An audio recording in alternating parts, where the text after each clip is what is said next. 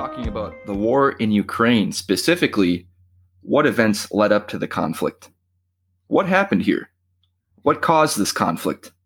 From a Western perspective and from an international relations perspective on what Russia might be thinking. What was the West response? How could we have avoided this? And what should be done now? Thanks for joining us. I'm Jared. And this is Jorge. Welcome to Conify again.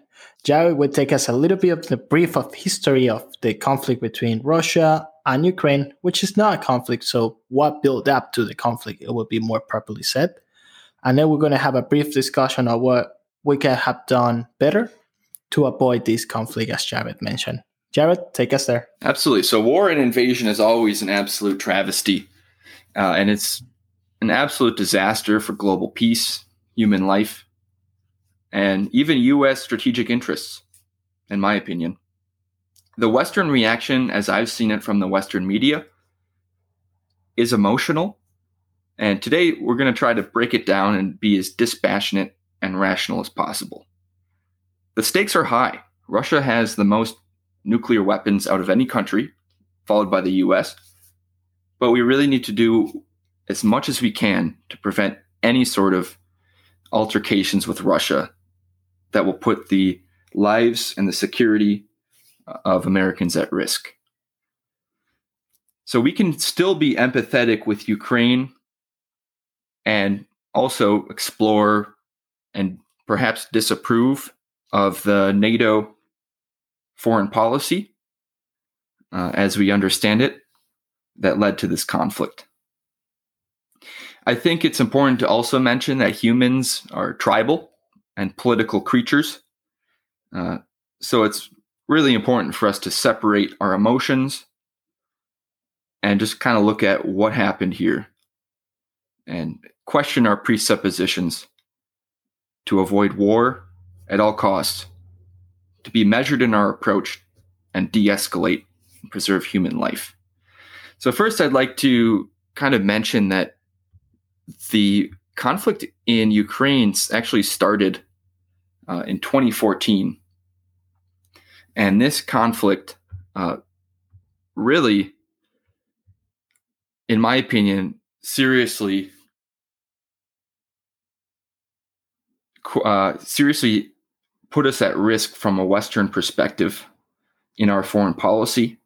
Uh, for one, in, in the 20th century, uh, the Western Hemisphere, obviously, that's our, our core strategic interest, followed by Europe during World War II. We correct Europe uh, Europe first policy, uh, followed by Northeast Asia and the Persian Gulf.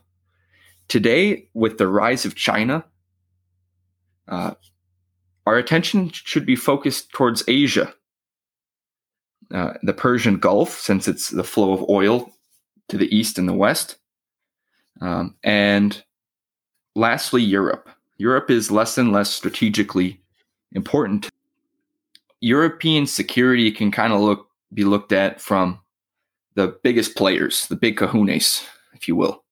Uh, France, Germany, Poland, Ukraine, uh, and Russia. Ukraine is next to Russia and Poland next to Ukraine. So, like looking specifically at Ukraine, I think it's important to look at the ethnic breakdown. So, the western part of Ukraine, they speak Ukrainian.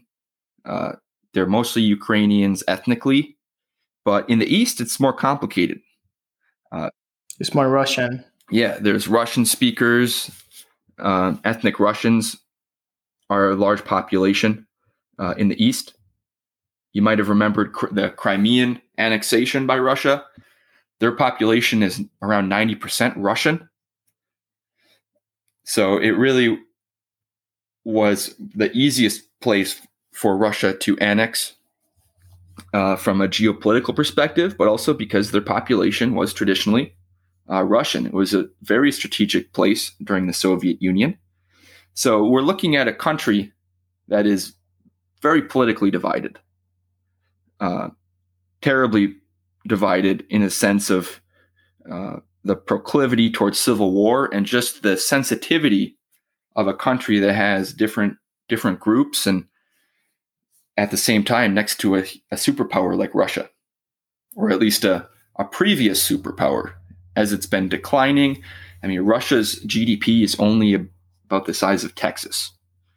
So it's it's a little bit less than that, about the size of the state of Florida or something like that. But yeah, it's it's not the former Soviet Union what it used to be, right?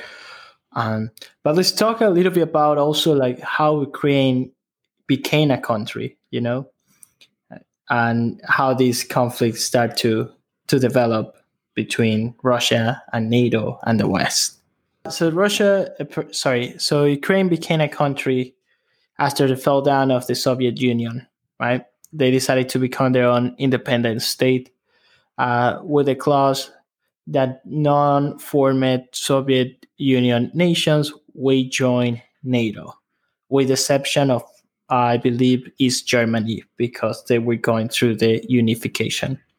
That treaty that was signed, I believe, with President Bill Clinton and the president of the Russia Federation at the time uh, during the 90s was not respected. And immediately, the United States and NATO started to try to annex more independent countries to what we call now the Western atmosphere or the Western idea politics. Um, at the time, Russia was in a rebuilding stage, so they didn't do much about it. Uh, time and decades has passed, and right now they have strong leadership with Vladimir Putin. We cannot deny the fact that he's a strong leader too. And basically, he's trying to not get back the Soviet Union or the Greater Russia, but try to expand his geopolitical influence over the former Soviet countries. He basically made a really big concession to the West, uh, the Western powers, to say Ukraine can become its own country with uh, with the strings attached that we wouldn't have a foreign policy that would continue to push our influence uh, into Eastern Europe, which Russia sees as a geopolitical threat. So, this is part of the reason why Ukraine is a very uh, is a badly divided country in that sense. Like cities in the west in Western Ukraine, uh, being mostly Ukrainian, they support the European Union. Uh, and in eastern Ukraine, they have very little interest in joining the EU uh, or NATO. So it's it's important to understand that when we talk about Ukraine and Russia, it's a little bit more complicated than that. I'm not saying that the Russians in Ukraine are necessarily pro-Russian or that they're uh, Russian sympathizers. It just means that their ethnicity and their language is Russian, and that's important to note. I agree with you, and there are some cultural factors that takes into place. You know, no other people wants the Western lifestyle or the Western uh, influence that they're having currently, correct? And we have to take that into consideration. And I think sometimes the West tends to fail in the ideals. We tend to think that everyone wants to live like us or wants to have a similar kind of lifestyle goals and work culture environment. Mm-hmm. What that tends not to be the case. All good. So I think it's important to note that Europe, uh, especially Germany, is very dependent on Russian gas and energy. You might have heard the Nord Stream pipeline, uh, which is a pipeline from Russia to uh, to Germany. Countries like France aren't as dependent on Russian energy because they're uh, they receive a lot of their power from nuclear sources, uh, and they're just also further further west. Uh, another thing to look at is so the oil is one big geopolitical aspect of why Russia might get involved here, and another is uh, having annexed the Crimean Peninsula the Ukrainian side uh, basically blocked their water supply uh, with concrete, and that is the main source of water in Crimea. So there's also, uh, you know, Crimea is a very arid environment otherwise. So there's a, a huge um, resource uh, need in Crimea to get the water to get water from the Ukraine So This is part of the, if you look at where Russia's invading, that's another aspect to look at. So, setting aside the geopolitical aspects, let's kind of discuss the, the causes of conflict. Yeah, I mean, I think we all can agree that the cause of conflict is the increasing influence of the Western Hemisphere in what it used to be the former Soviet Union states. And also, there's a huge amount of population and influence from Russian, for former Russians living in those former states that don't want to have this type of lifestyle or ideas. Uh, and they like a different way of living that sometimes we tend to not to respect. Um, I think that sets the stage for the conflict. Of course, there is resources and more involved, but that's the beginning of the conflict. I would think so. What would you think, Jared? Yeah, I mean, I wouldn't even necessarily say respect. I would just think that you know, if you are a Russian living in the in the Ukraine, you're a minority population. So if you feel like you are being uh, not treated well under the current Western regime. Uh, for example, in 2014, after the Orange Revolution, uh, there was a series of laws that prohibited uh, the rights of minority languages and the minority Russian population.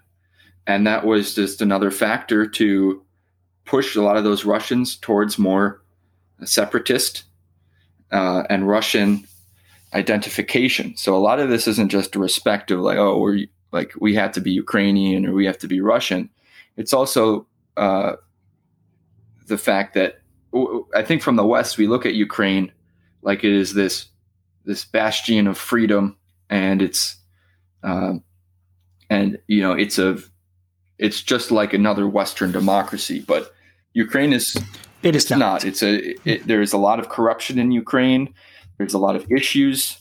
Uh, in Ukraine still, and the U.S. played a large part in uh, in that Orange Revolution, the uh, Maidan coup in 2014. So maybe that we can discuss that in a second here. But yeah, really, in summary, like the deepest cause and the most the, the if if we really look at this is that the U.S. wanted to make Ukraine into a Western bulwark uh, on Russia's border, like a security force. Mm-hmm.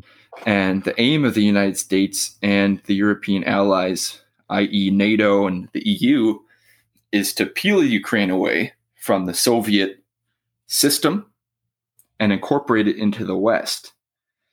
The issue here is that Ukraine is really close to Russia. Like, if you look at a map, you'll see that it really juts into Russia and it's very close to Moscow. So there, so our U.S. strategy of going around the world and promoting democracy and toppling regimes, this this might not be the best idea for the U.S. in terms of security and actually protecting us. And this is an issue I have with the U.S. foreign policy being on the offensive rather than a U.S. defense.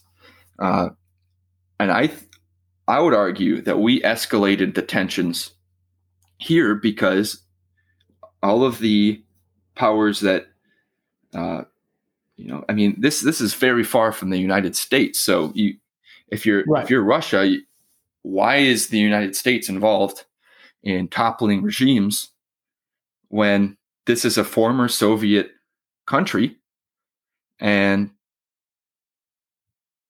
why why can't the leaders of that country be pro-Russian? Like they might be corrupt. They might obviously. I'm not saying that it's good to live under a Russian regime. I love Western values and I love my country, but the fact that we have our priorities in Eastern Europe, I question this. Uh, we've continued to expand NATO. The first, uh, as what they would say in uh, international relations, the first tranche was in 99 with Poland, Czech Republic, and Hungary.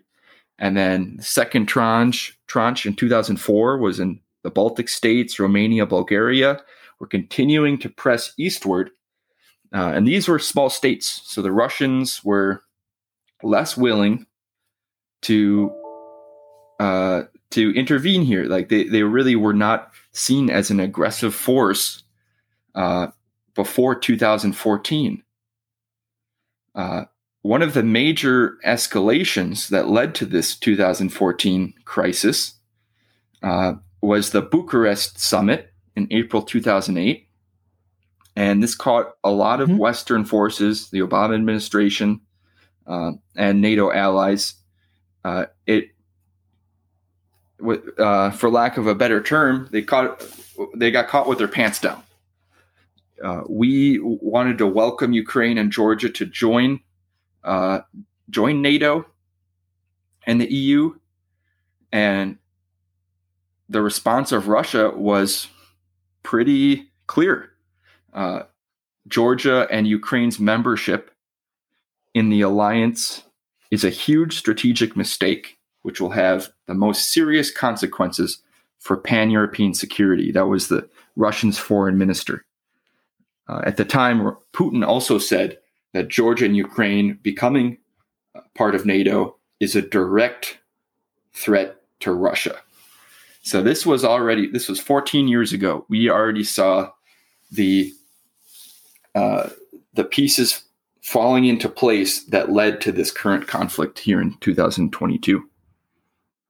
Right. And before we go uh, for this first episode, I want to ask you, uh, Jared, why do you think Russia sees thinks NATO is an enemy or is a threat to the Russian Federation? Like it could this could be your own opinion. Yeah, I think I mean I think on paper, like does it sound great that we're promoting democratic values? Yes. But in terms of but that's not the only goal of the US. It's also to have pro-American and pro-Western influence around the world. And I think this was just a big mis- misstep from our foreign policy establishment because you, I mean we never want to get involved in any conflicts in Asia. This is this is clear. Like look at look at Afghanistan. Um, you know, look like both Russia and the United States, we did not do well there. You know, this is uh, basically a plateau region in Eastern Europe. There is many wars in this region. Look at Stalingrad the, the deadliest uh, battle in human history. Millions of people died in Stalingrad uh, during World War II against the Nazi regime and the Russian or the Soviet regime. So this is a basically what I mean by a plateau. You can't control it. It's uh, it's there's constantly invasions happening, and it's it's very difficult to fight a war, especially when Russia has more to lose than the United States. Right? Russia has a lot to lose here. Ukraine is a very important place for Russia in terms of oil, uh, in terms of its uh, its geopolitical location uh, to the Black Sea. So this is like this is a vital geopolitical place for for Russia, and it's right on their border.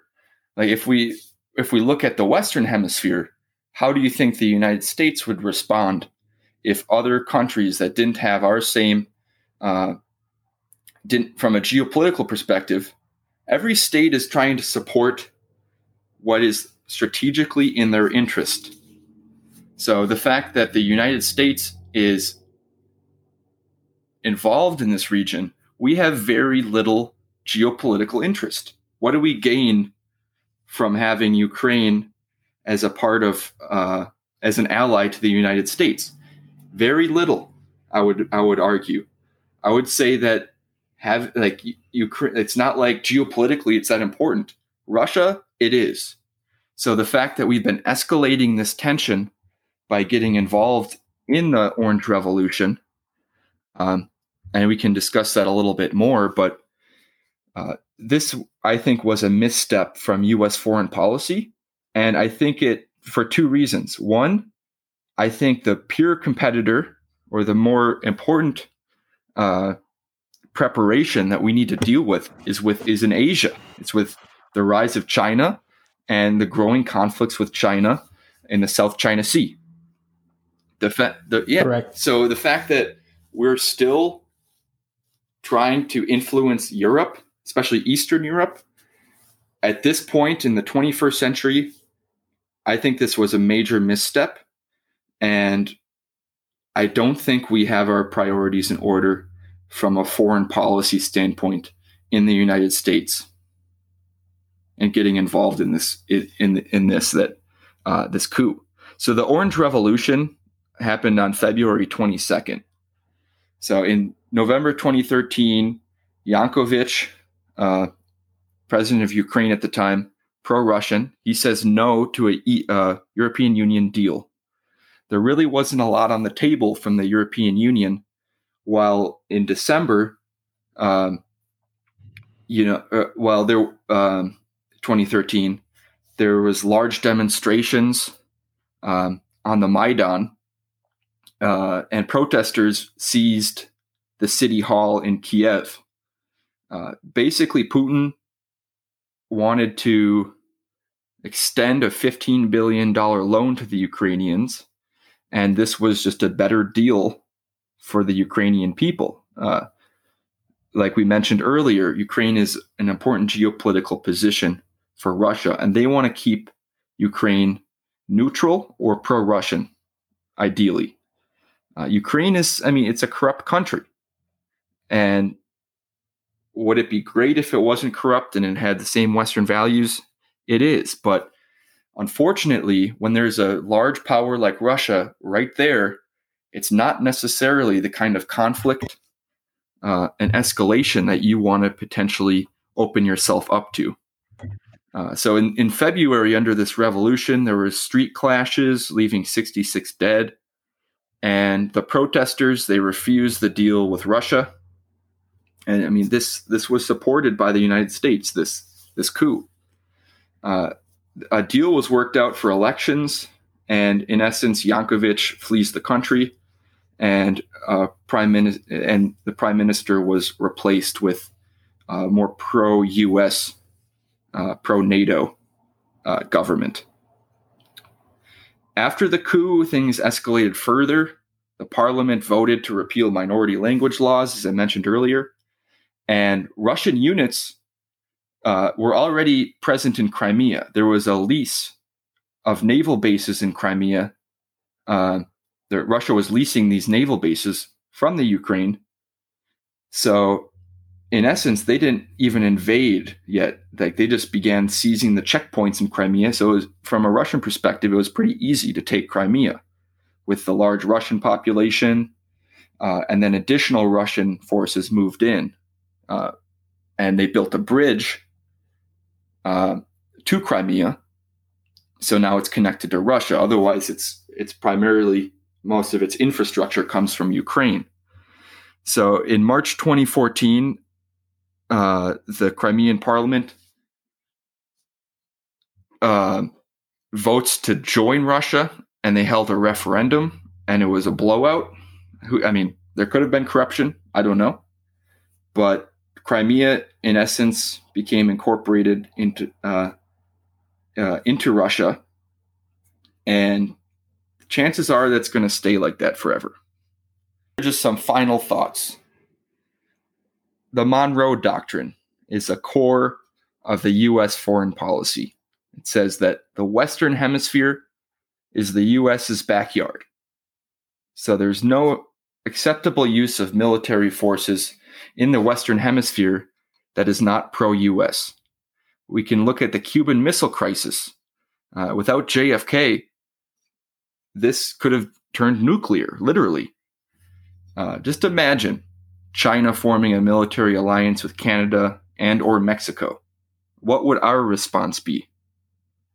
And another thing to, that's important to mention is before the invasion of Ukraine this year, Ukraine said it will develop nuclear weapons. They're, they're pro NATO government.